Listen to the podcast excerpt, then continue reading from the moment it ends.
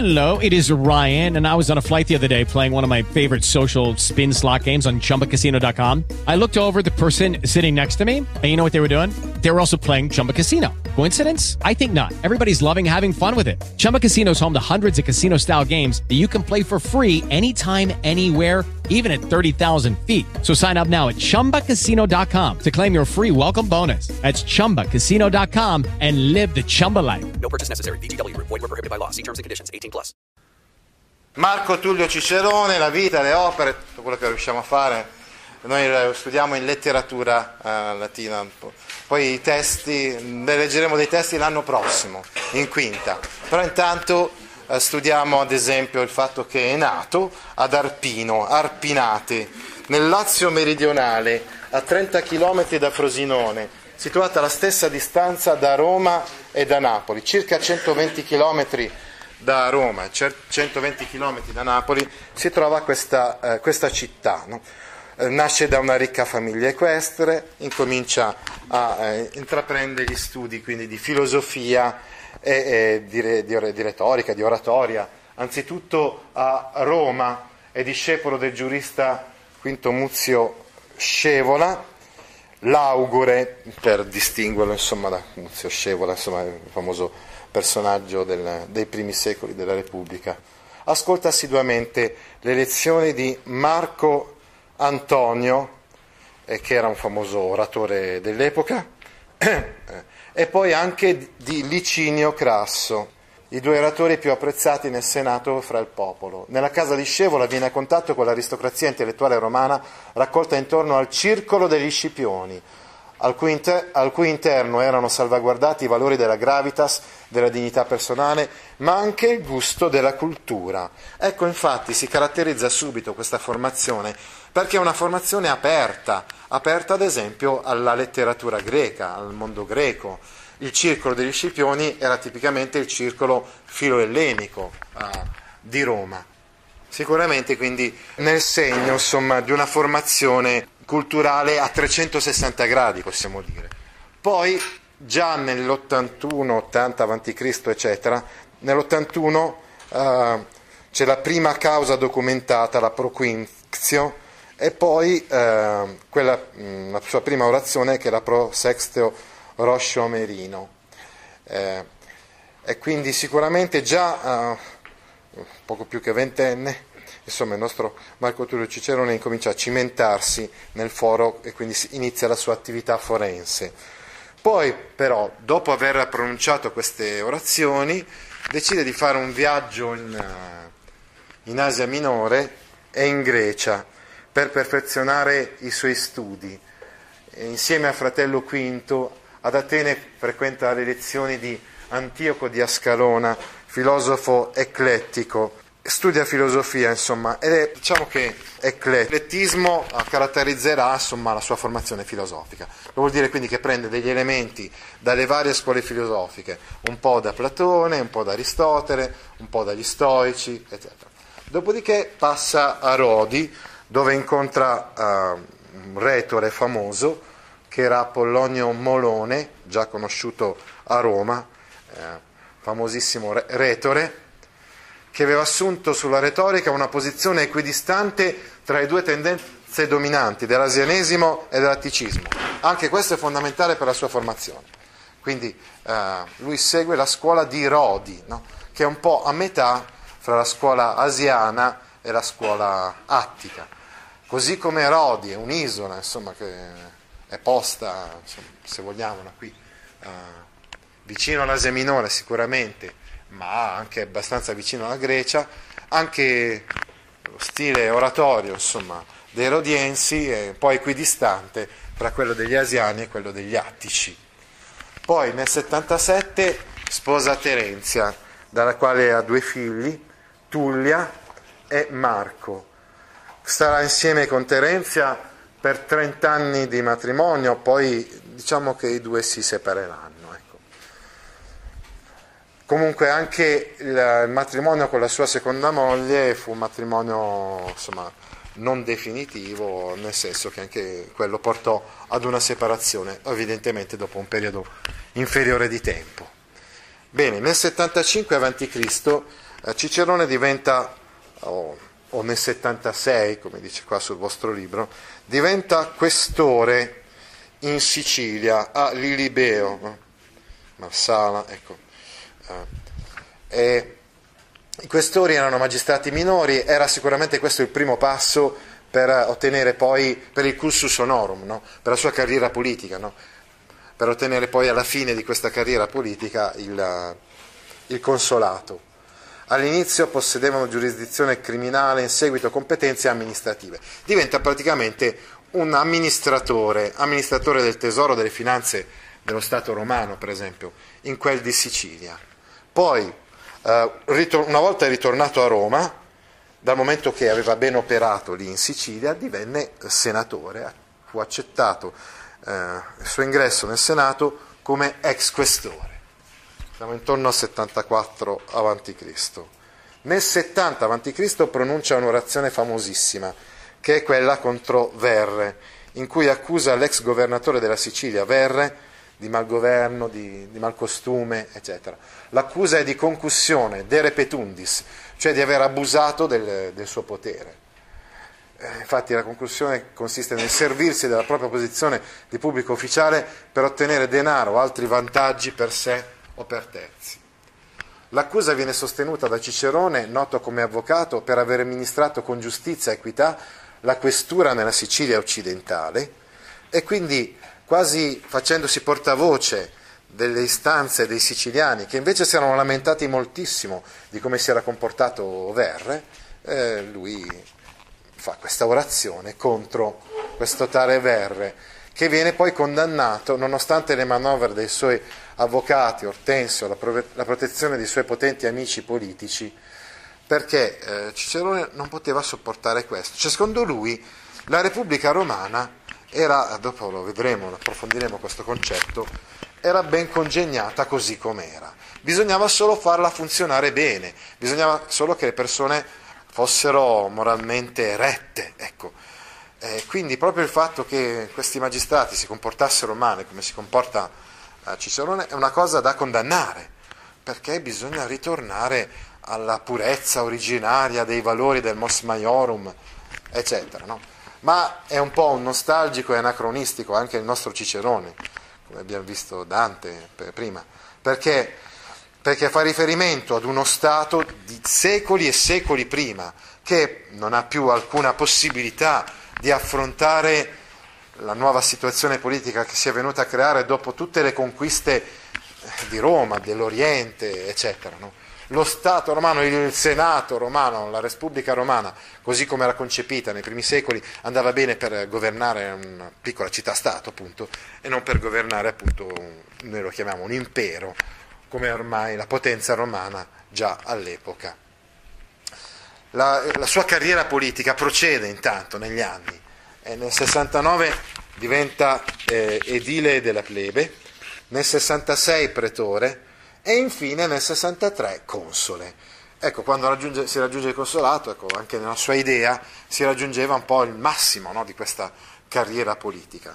Bisognava fermarsi anche là, no, se vogliamo, perché appunto lui eh, aveva, considerava qualsiasi potere superiore, no, quindi come quello di un re o di un imperatore, come una, un abuso insomma, da, da evitare. Quindi a soli 43 anni, provenendo oltretutto da quel municipio di, di Arpino, riesce a diventare console di Roma, giusto per dirvi che si è creata tutta una rete di amicizie, soprattutto nel partito degli optimates, che gli permettono quindi di ottenere questa carica. No? Viene eletto console. Lui sì, e Catilina, che si era proposto anche lui come console nello stesso anno, no. Eh, Catilina, beh, l'abbiamo studiato parecchio bene, insomma, eh, con Sallustio. Sappiamo quindi che nel 63 a.C. ci fu appunto questa congiura di Catilina che fu repressa proprio da Cicerone. No?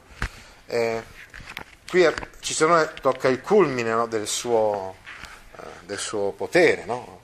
tra l'altro fa anche eh, delle leggi, propone, viene proclamato, si fa proclamare pater patrie, padre della patria perché ha salvato la patria dal colpo di Stato, il colpo di mano eh, di Catilina ha una grande considerazione di se stesso, certamente non peccava di modestia, Cicerone. però proprio questo culmine della sua attività politica poi coinciderà anche con l'inizio del suo declino, in quanto lui convincerà il Senato a condannare a morte i catilinari che erano stati appunto eh, incarcerati. E proprio per questo motivo poi verrà esiliato, perché non permette loro la provocatio ad populum,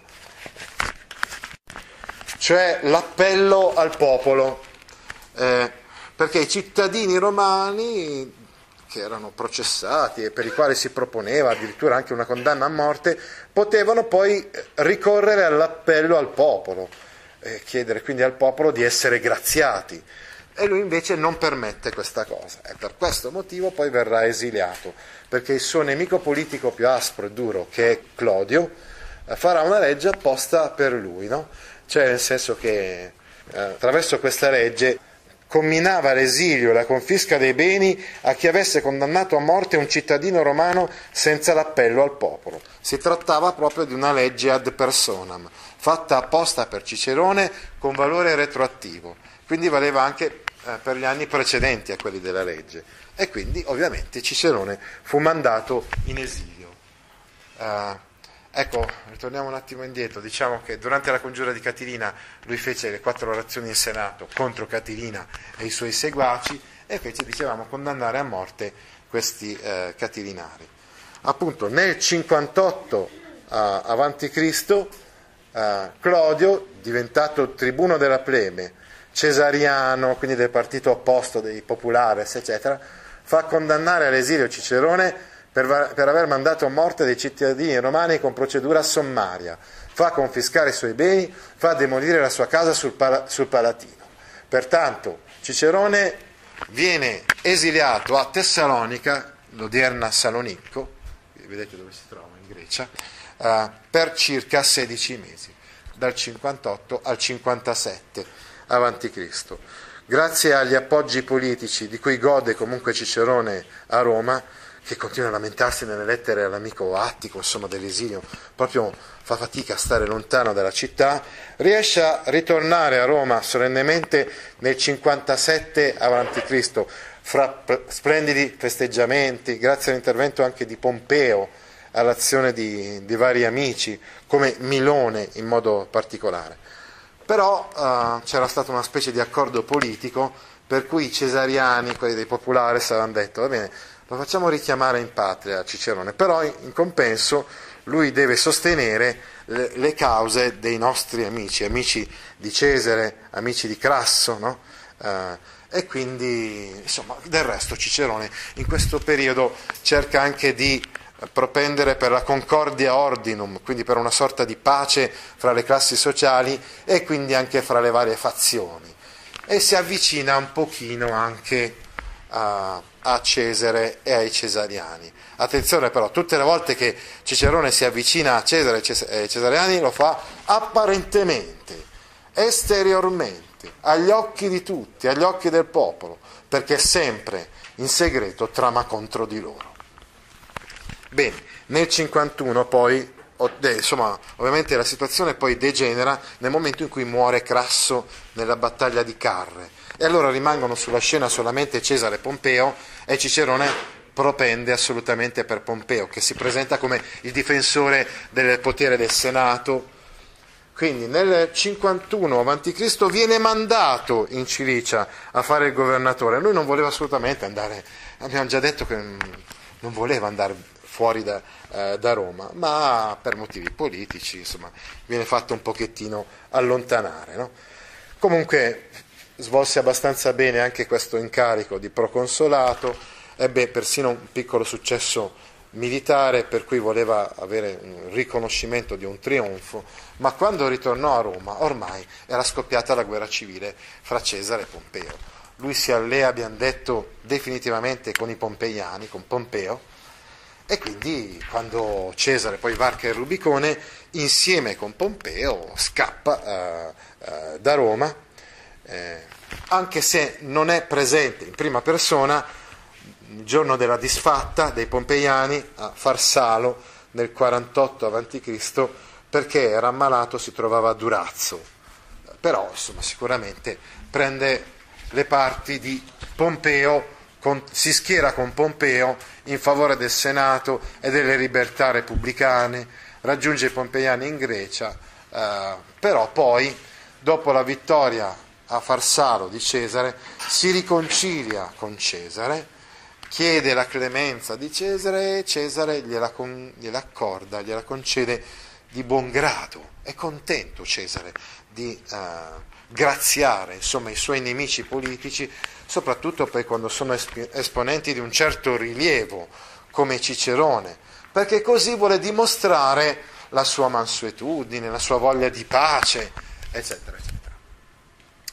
Tra il 46 e il 44 vive lontano dalla politica per i vari lutti familiari, muore la figlia Tullia, se non erro, e i problemi, quindi dicevamo problemi di separazioni, no? Infatti nel 46 divorzia da Terenza, nel 45 muore di parto la figlia Tullia, no? alla quale era legatissimo. Solo nel 44, quando Cesare fu ucciso nella congiura, Cicerone riappare improvvisamente dal buio del suo nascondimento, tanto che molti maliziosi, che forse hanno ragione, eh, hanno detto che dietro, no, nel trame della congiura di Bruto e Cassio, eh, c'era Cicerone, anche se Cicerone apertamente, in pubblico, continuava a elogiare Cesare per la sua clemenza, eccetera, poi in privato, lo sappiamo anche dalle lettere, aveva un parere completamente diverso su Cesare. Sta di fatto comunque che poi le cose dopo la congiura, dopo la morte di, di Cesare, non vanno esattamente come pensava magari anche lo stesso Cicerone, no? E quindi emergono questi due personaggi che sono Marco Antonio e Ottaviano. Fra i due diciamo che Cicerone vede Ottaviano come il male minore, ecco, perché quantomeno si presenta anche lui come difensore del mos maiorum, della tradizione, della Repubblica romana, eccetera, eccetera, a differenza di quel Marcantonio là che invece è molto orientaleggiante e quindi vuole accentrare su di sé il potere. E quindi quando Ottaviano va a combattere contro Antonio, ci sarà anche la battaglia di Modena, Cicerone è entusiasta di questo, no? È proprio presenta Marco Antonio come il nemico della patria, il nemico di Roma, no? fa una, delle orazioni che sono chiamate filippiche perché sulla scorta di quello che aveva fatto Demostene eh, appunto nel, terzo, nel 300, volevo dire, nel IV secolo, quindi avanti Cristo, contro Filippo, l'oratore ateniese Demostene aveva detto agli ateniesi, cerchiamo di frenare eh, le mire espansionistiche di Filippo di Macedonia, Filippo II il Macedone, e quindi aveva convinto gli ateniesi a non allearsi con i macedoni, dimostrando quanto questo tale Filippo fosse inattendibile. Eh, erano state orazioni veementi, molto, molto forti quelle di Demostene. Cicerone fa delle orazioni altrettanto violente contro Marco Antonio, sono appunto, vengono chiamate filippiche perché simili a quelle di, di Demostene. Però queste cose, insomma, avranno delle cattive conseguenze per lui, no? nel senso che poi passeranno pochissimi mesi e Ottaviano si metterà d'accordo con Antonio. E quindi prima l'aveva uh, combattuto, poi invece andrà a fare il secondo triunvirato insieme con lui e con Lepido. Quando si spartiscono il potere fra di loro i triunviri, si mettono d'accordo anche in questo modo. Mi raccomando, eh, ognuno di noi può far fuori liberamente i suoi avversari politici. Marco Antonio dice, ah, io ce l'ho un avversario politico da far fuori è che è appunto Cicerone. E così i sicari di Antonio uccidono Cicerone a Gaeta il 7 dicembre del, del 43. Qui per esempio abbiamo un brano di, eh, insomma, di Livio in cui c'è la narrazione eh, di questa morte di Cicerone. Sono contrastanti, molto diversi fra loro, i giudizi sulla figura politica di Cicerone, nel senso che fu un personaggio complesso, controverso. Alcuni per esempio lo vedono come conservatore e reazionario, difensore della tradizione, difensore dell'ordine pubblico. Effettivamente dobbiamo dire che questo tale Cicerone aveva trovato nel partito degli optimates dei protettori politici, eh, aveva gli appoggi giusti, insomma, lui era un eques, equus equitis, era un cavaliere, no? ma grazie a questi appoggi di fatto era entrato nella cerchia della nobiltà, nel ceto nobiliare eh, romano. No? Però insomma, noi lo sappiamo che questi nobili romani dell'epoca non erano così integerrimi. No? Lui sì, era un personaggio, Cicerone, che aveva una sua coerenza morale, eccetera. però si lega a delle persone un po' discutibili sotto vari aspetti, poi lo diremo parlando delle orazioni, no? e, e, quindi era comunque un reazionario. No? E, e, poi, diciamo la verità, Cesare comunque aveva fatto delle buone leggi, delle buone riforme, mentre lui... Eh, vedeva un po' Cesare come il fumo negli occhi. Gli altri lo considerano un riformista, convinto della necessità di apportare mutamenti sostanziali allo Stato. Bah, non so, qui, ripeto, sono stati scritti fiumi inchiostro su questo aspetto. Qui vedete per esempio uno tra i tanti libri, Cicerone la parola e la politica di Emanuele Narducci. Alcuni dicono sì, lui era disposto anche ad una serie di riforme, pur a condizione che si mantenesse il, regime, il regime, lo status quo, il regime preesistente. Altri ancora come un moderato in cerca di una mediazione tra tradizione e innovazione. Insomma, la stessa cosa che avviene a livello culturale, quando lui eh, valorizza alcuni aspetti della cultura ellenica, ma nello stesso tempo anche il mos maiorum romano, è un po' sempre a metà tra vari partiti, nell'oratoria erodiense, quindi a metà fra gli attici e gli asiani. In politica cerca di fare il conciliatore fra le parti, eh, eccetera. Insomma, è un personaggio sicuramente ambiguo, con aspetti positivi e altri aspetti un pochettino meno chiari.